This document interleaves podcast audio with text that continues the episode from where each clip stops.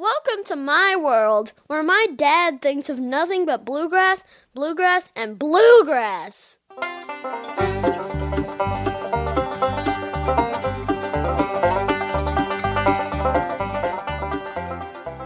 Welcome to Grass Talk Radio. This show is for people who play bluegrass music and anybody who might want to. The prison guard shut the iron door behind me. Howdy, folks, and welcome back to Grass Talk Radio. Before we get into this episode, I want to thank everyone who has gone over and uh, completed my little listener poll because I'm trying to get a better idea of, you know, the type of people who are listening, how long you've been playing, what instrument you play, that sort of stuff. So I'm running a little poll, and this is January 2018. I'm going to keep it going for a couple of months. And I think maybe 40 or 45 people have already responded to the poll, and that's giving me a little better idea of who is out there. And that will help me craft the shows and tailor them more to the things appropriate and of interest to you. So you can help me help you by going over to grasstalkradio.com and right at the top it will say help me to help you and click that. And there's a little five question poll. It's very simple. It's anonymous and just tell me you know what you play and stuff. So thanks to everyone who has done that and i encourage you if you haven't done that to help me help you with the poll. Okay now i want to talk about a little concept and then we'll get into today's show. There is a concept. It's it's one of the uh, something I've thought about a lot over the years, and that is the idea that if you have a valuable idea or a valuable piece of information, let's say, there's a miraculous thing about that.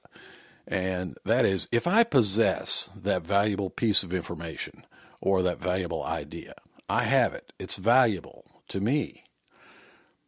But then here's where the magic happens. If I give you that idea, you now have it. And we both have it. And it's valuable to both of us.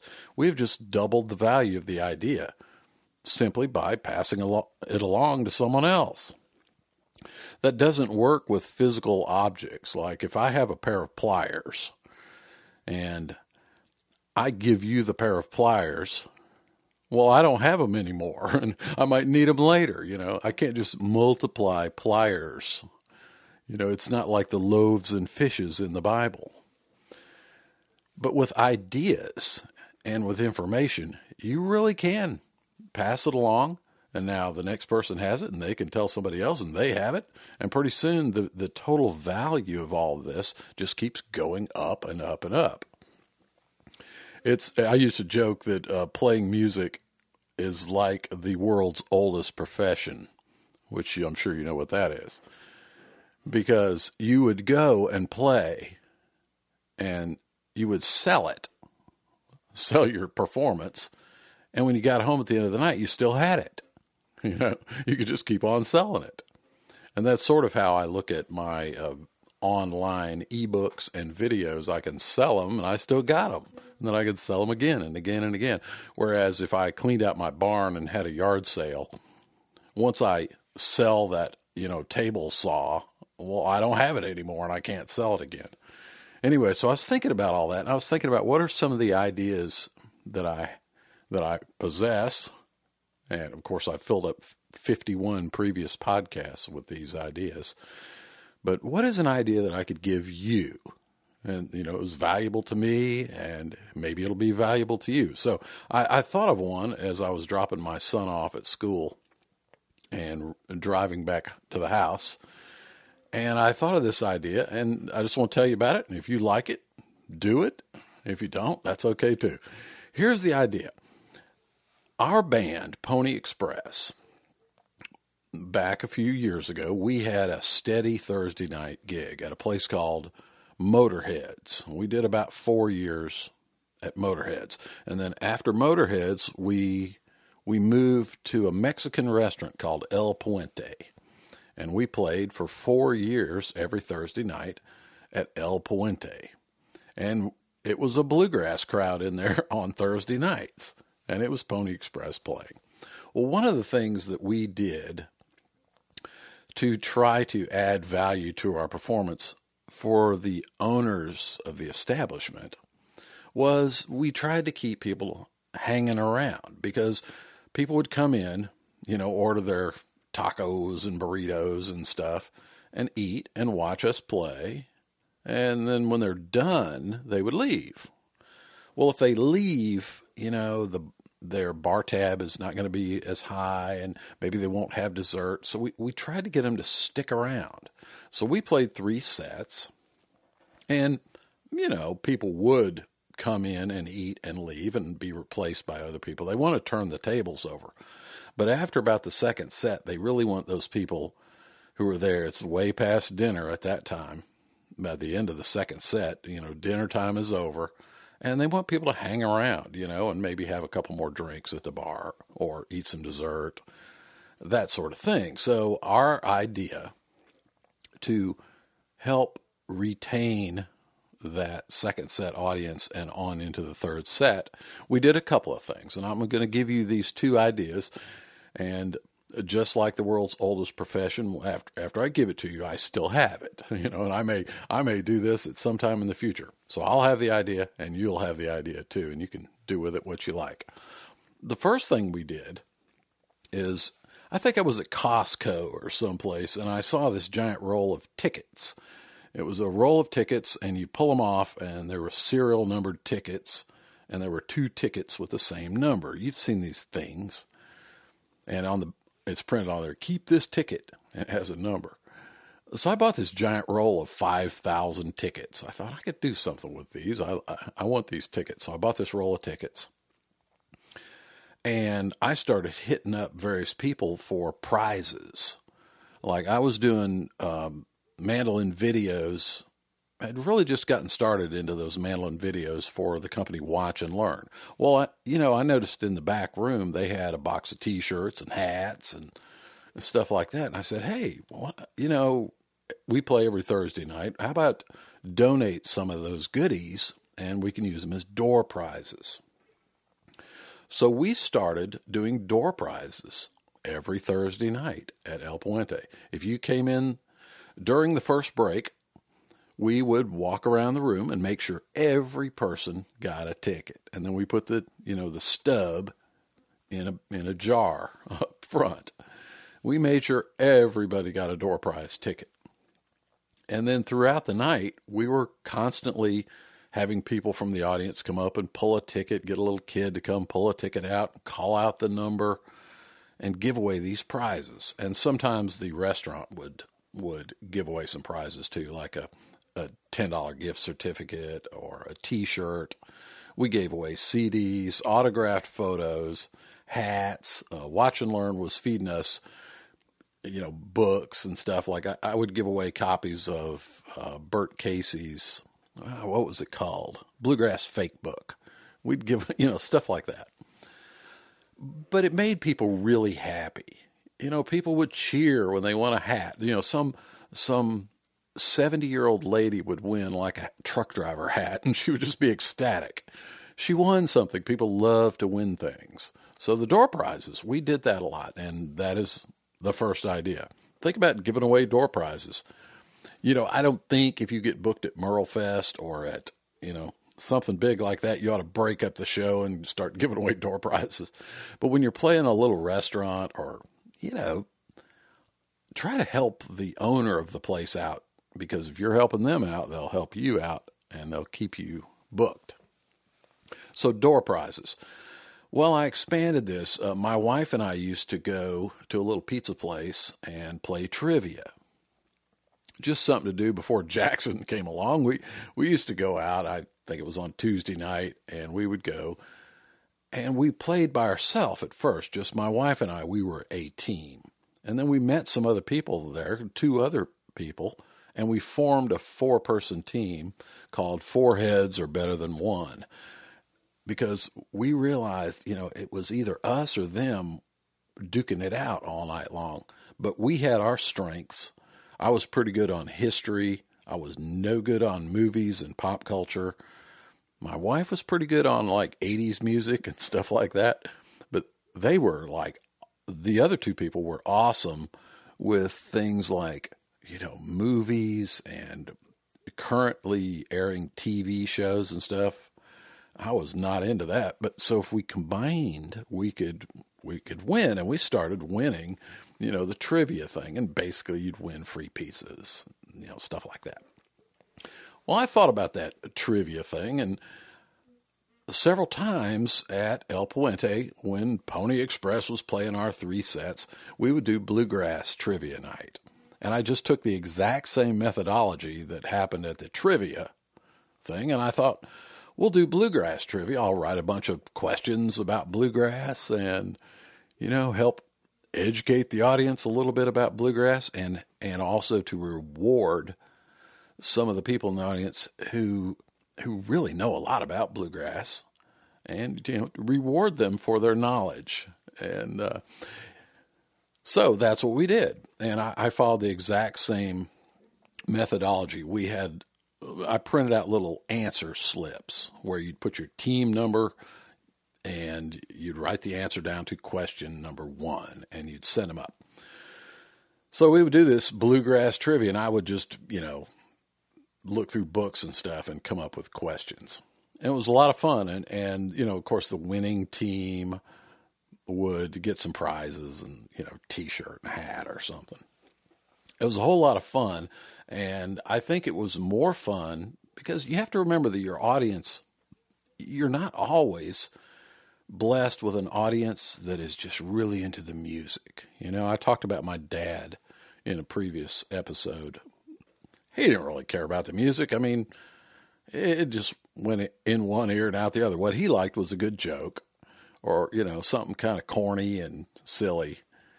Uh, we used to do a Ray Stevens song called It's Me Again, Margaret. And Jimmy, our banjo player, this was in Cedar Hill, he would, we had this phone receiver with the coiled cord. There was no phone, it was just the, the hand piece and the cord. We carried it in our bag, and when we would do "It's Me Again, Margaret," he would get on that phone and he would, you know, do the do the part in that song. Go listen to Ray Stevens do "It's Me Again, Margaret." My dad loved that, but he didn't really care, you know, about the rest of it. You know. So your audiences are like that too. So give them a little something, is all I'm saying. Don't just, you know, be a bluegrass snob and trivia might be something a whole lot of fun, you know. So uh, I figured what we do in this episode is just I pulled up one of my old uh, lists of trivia questions that we used one night, and I thought we'd just play, you know. So here's what we're going to do. I'm going to uh, first I'll tell you the rules, which I would tell them too. And you know, back back in those days, everybody didn't have a smartphone, and you know, but the rules still were do not consult your phone. If if anybody sees you pulling your phone out, googling to find out the answer, your team will be disqualified. So that we would state that right off the top. And people could form these teams and, you know, usually it was a table or something.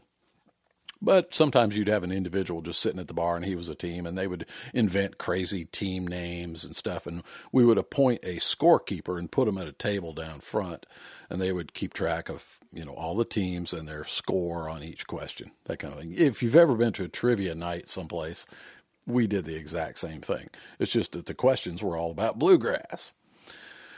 So the way we would, you know, hold the audience is we would we would ask a question, announce the question, and while all the teams are working on their answers and then we would play a song and sometimes a song would have something you know be related to the question so we'd play a song while the answer slips are brought forward to the scorekeeper and then maybe we'd play another song and then announce the answer to the previous question and have the scorekeeper read out the point standings and stuff like that. Then do another song, ask another question, and we just keep on going like that.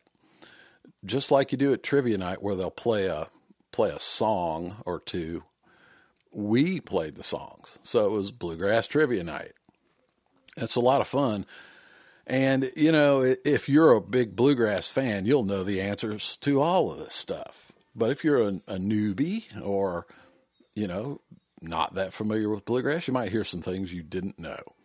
Anyway, we're going to play the game with these questions just to give you an idea of, you know, the type of questions you might ask. And then I am going to put all the answers, I'll, I'll list all the questions and answers on the show notes page. So at the end of this, I'm not, uh, as we go along, I'm not going to tell you the answers. Just go to grasstalkradio.com and slide down to episode 52 and click that. And right there, I will have these questions. And you, you're, I'll put them up there probably as a PDF file or, or I'll just type them into the page. And you are more than welcome to uh, try this at your next gig, you know, if it's the right type of gig. So here we go. I'm going to ask you the questions and no Googling, you know. just just write down the question number and your answer. And when we get all done with this, you'll kind of know what is your bluegrass IQ. So here we go. The first question What is the name of the bluegrass band that appeared as the Darlin family on the Andy Griffiths show? And I wish I had that music. Uh, do do do do do do. I can't remember what game show that was from. That is question one. All right, here's question two. The popular bluegrass song Fox on the Run was originally co- recorded by what English rock band? And once again, go to the show notes page for the answers. Do not Google this. Don't cheat. Just rate yourself and see how much you know about bluegrass. Question number three, and we would do this. Uh, I I thought of this as a way to kind of get a laugh. The band, we were uh, the band Pony Express, and we had the typical bluegrass instrumentation: mandolin, guitar, bass, fiddle, banjo. That was our normal thing. So here's question three. Including all five members of Pony Express, how many G strings are on stage? And you know, you get a few chuckles, especially from the bar. How many G strings on stage with a mandolin, guitar, bass, fiddle, and banjo? And now, question four who was Bill Monroe's first banjo player?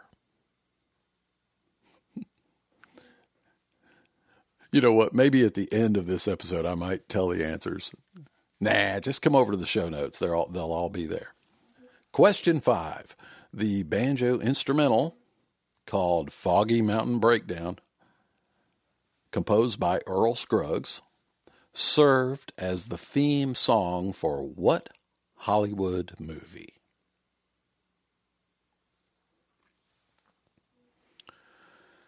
Number six, Ralph Stanley. And remember, I'm doing these questions for a very general audience. So I would say things in the question to try to give people little, you know, a lot of people wouldn't know who the heck Ralph Stanley is. If you're at a bluegrass festival, people know Ralph Stanley, but when you're in a Mexican restaurant, they don't. So I would say things like this Ralph Stanley, famous for his appearance in Oh Brother, Where Art Thou? Because everybody saw that. Ralph Stanley was teamed with his brother until his brother's death in 1966. What was his brother's name?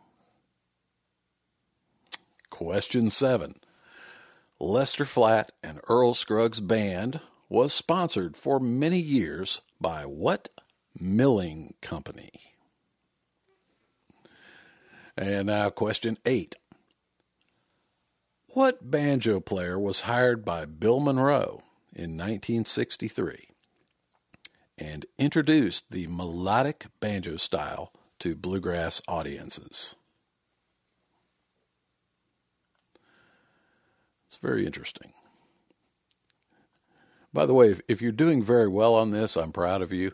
If, if, if you don't know any of this stuff, maybe you should go get a couple of books. Maybe uh, Can't You Hear Me Calling is a good one. Uh, or there there are several like history, the history of bluegrass, that kind of thing. I think I, I might put some links on the show notes page. If you're striking out here, you need to bone up on your bluegrass trivia. Okay, we did question eight. Here is question nine. Bill Monroe's uncle, a renowned fiddler in the area of Kentucky where Bill was raised, is immortalized in the song titled Uncle Pen. What was Uncle Pen's complete first and last name? Question 10. What is the name of the town in Kentucky that was Bill Monroe's birthplace and is also his final resting place? And question 11. In the song Rocky Top. And before, before I tell this question, let me tell you another crazy idea that we used to do. Obviously, we would get a lot of requests for Rocky Top. So I came up with this idea of having two tip buckets. I would have the one tip bucket marked play Rocky Top, and the other was marked do not play Rocky Top. And you put whichever, at the end of the first set, we would count the money, and whichever bucket had the most money in it, we would either play it or we wouldn't and it would get a lot of laughs because somebody would come up and drop a dollar in the play Rocky Top bucket, and you know the crowd would cheer for it. And somebody else would come up and drop a twenty in the don't play Rocky Top. It was funny, and, and it gave people something to do. And anyway, that was one of our crazy ideas. Uh, we did that some in Cedar Hill, and I would use this humongous bucket for the uh, don't play Rocky Top. And then I had a shot glass that said play Rocky Top. Anyway, a lot of crazy ideas we used to do. So here's question 11. In the song Rocky Top, first recorded by the Osborne brothers, a certain crop is mentioned which is difficult to cultivate in the vicinity of Rocky Top. What crop does the song refer to? And now, question 12. This is just a true or false. True or false?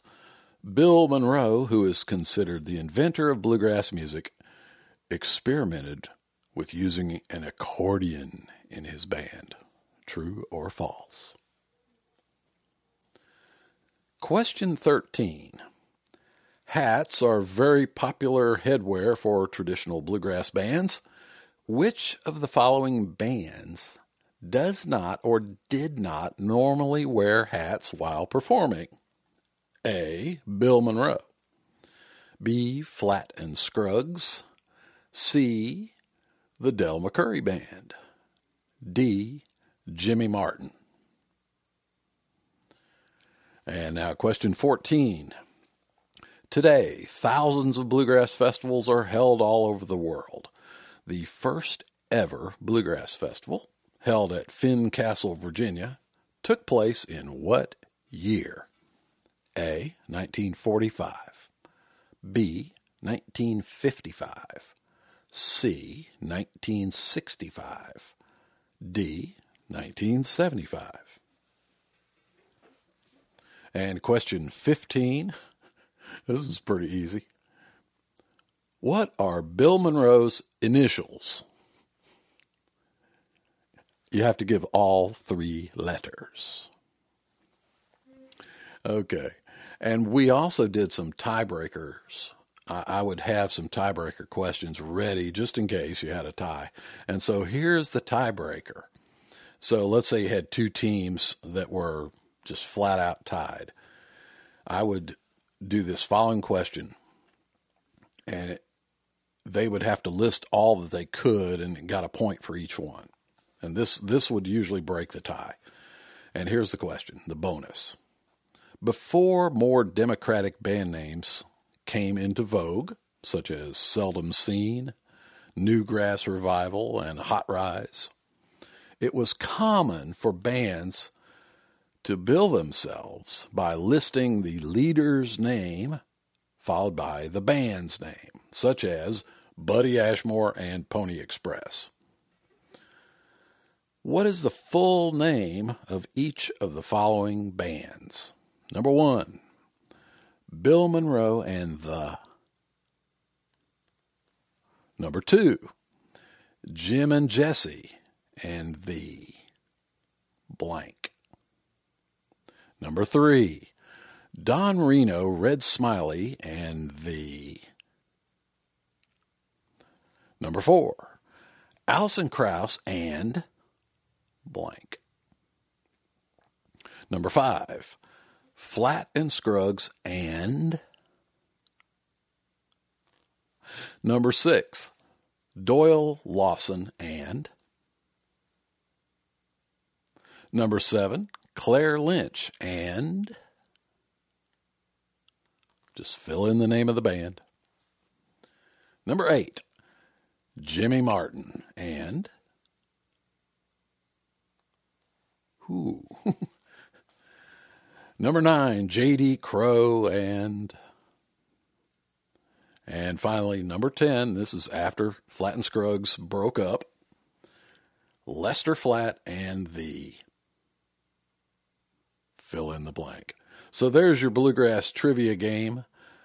Go over to grasstalkradio.com, slide down to episode 52, and click there, and I'll have all the answers there for you. I just encourage you to, you know, if you're playing little um, venues, you know, and, and it's appropriate, try stuff like this. You know, you don't just have to just stand up there and look down at your instruments and, and play and never crack a smile. You know, try to have a little fun because if your audience is having fun, you'll have more fun and they'll come back and, you know, it's good for everybody. So, anyway, that is enough for this podcast. Y'all have a great week, and I'll see you in the next episode. Oh, and one more thing. Going to close this show out with a little live cut from a Buddy Ashmore and Pony Express live at El Puente doing a song called Tattooed Lady. Y'all have fun with it. Talk to you later. Well, once I married a tattooed lady. It was it was on a cold and winter day, and tattooed all around her body was a map of the good old USA. And every night before I'd go to sleep, what'd, you do, Skeet? I like that part. I'd pull down the covers and I would take a peek upon her leg of Minnesota on her shoulder Tennessee. Tattooed on her back. Good old Hackensack the place where I long to be. And tattooed on her was West Virginia. Through those hills I just loved to roam. When I saw the moonlight on Mississippi, that's when I recognized my home, sweet home.